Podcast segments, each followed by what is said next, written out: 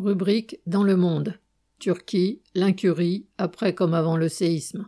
Une semaine après le séisme du 6 février, on dénombrait déjà plus de 35 000 morts, dont la majorité en Turquie. Des dizaines de milliers de personnes seraient sous les décombres et près de 200 000 seraient blessées. Des centaines de milliers encore, voire des millions, sont sans abri. Le bilan final pourrait s'approcher de 100 000 morts. Pour le président turc Recep Tayyip Erdogan, on ne peut accuser que la fatalité mais pour une grande partie de la population du pays. La responsabilité du président et de son gouvernement, après vingt années de pouvoir, est évidente, bien sûr non dans le séisme, mais dans ses conséquences. Ses déplacements dans la région sinistrée, ses caresses aux enfants devant les photographes et ses saluts n'y changent rien. À la suite du grand tremblement de terre de 1999 dans la région d'Istanbul, qui avait causé la mort de 17 000 personnes, théoriquement, l'État avait pris des mesures. Un système de contrôle de la fiabilité des nouvelles constructions avait été instauré, dont la propagande gouvernementale vantait l'efficacité pour prévenir les dégâts occasionnés par de futurs séismes probables dans cette région située à la limite de trois plaques tectoniques. Mais cela n'a guère eu de suite. La corruption généralisée à tous les niveaux de l'appareil d'État aidant, les promoteurs immobiliers ont pu tricher sur les normes pour faire baisser le coût de revient des constructions.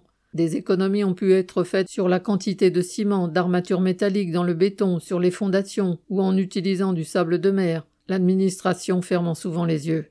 Le rappel dans la presse d'une déclaration d'Erdogan en 2019 se vantant lors d'un déplacement à, à Maras d'avoir entre guillemets résolu les problèmes de 144 556 citoyens, amnistiés après leur condamnation pour n'avoir pas respecté les normes de sécurité, n'a pas manqué d'ajouter au ressentiment populaire.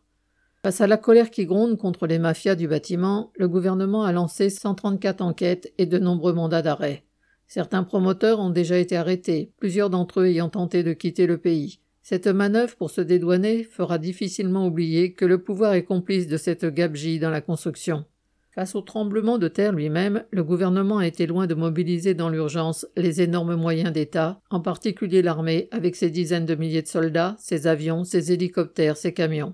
Les nombreux bénévoles, notamment les mineurs de fond ou les médecins qui ont proposé leur aide dès le lendemain, sont restés dans l'attente de consignes avant d'être dirigés sur le terrain. En fait, Erdogan a aternoyé pendant de longs jours, laissant au voisinage et aux familles l'organisation des secours aux habitants coincés sous les décombres. En revanche, dès le lendemain du séisme, le gouvernement a restreint l'accès à Twitter et à d'autres réseaux sociaux, ce qui a suscité un mécontentement dans tout le pays. Le but était clairement de garder la maîtrise des événements. Nous ne permettrons pas d'autre coordination que celle assurée par l'aide publique en cas de catastrophe. De même, les dons en nature et en espèces ne pourront être collectés que par l'intermédiaire de l'Organisation publique de gestion de catastrophes, la FAP. Les matériels et secours collectés par les ONG seront également confisqués, a ainsi déclaré le ministre de l'Environnement. L'incurie du pouvoir et du parti d'Erdogan, l'AKP, a été notamment illustrée par un député du parti d'opposition HDP, pro-kurde, dénonçant en direct de la ville dévastée d'Adiyaman l'absence totale après le séisme des députés et militants AKP de cette ville qui avaient voté en majorité pour le parti d'Erdogan. À la suite du séisme, celui-ci semble avoir atteint des sommets d'impopularité dans la population, et pas seulement dans la vaste région touchée par la catastrophe et ses conséquences. Erdogan a donc déclaré l'état d'exception dans l'ensemble du pays et fermé les écoles et les universités jusqu'au 20 février, laissant entendre que, au-delà, une année au moins serait nécessaire pour rétablir la situation. Il pourrait prendre prétexte de cela pour reculer les élections présidentielles et législatives prévues pour le 14 mai, qui se présentent fort mal pour lui. Julien Silva.